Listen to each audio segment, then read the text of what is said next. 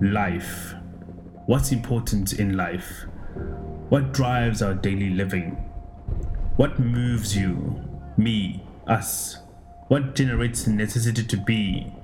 Be alive. Be present. What's important in life? What is the epitome of your existence? What is the makeup of your soul, of your being, of your personality? What's the reason that you breathe?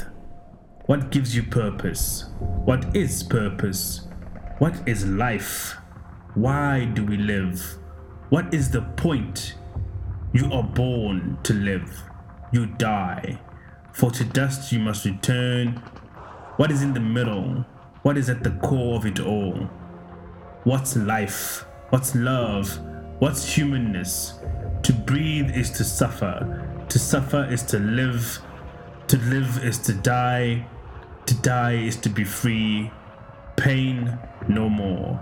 Hurt no longer. Disappointment non existent. What? Who? How? And then where? Where does it all end? Where does it all belong?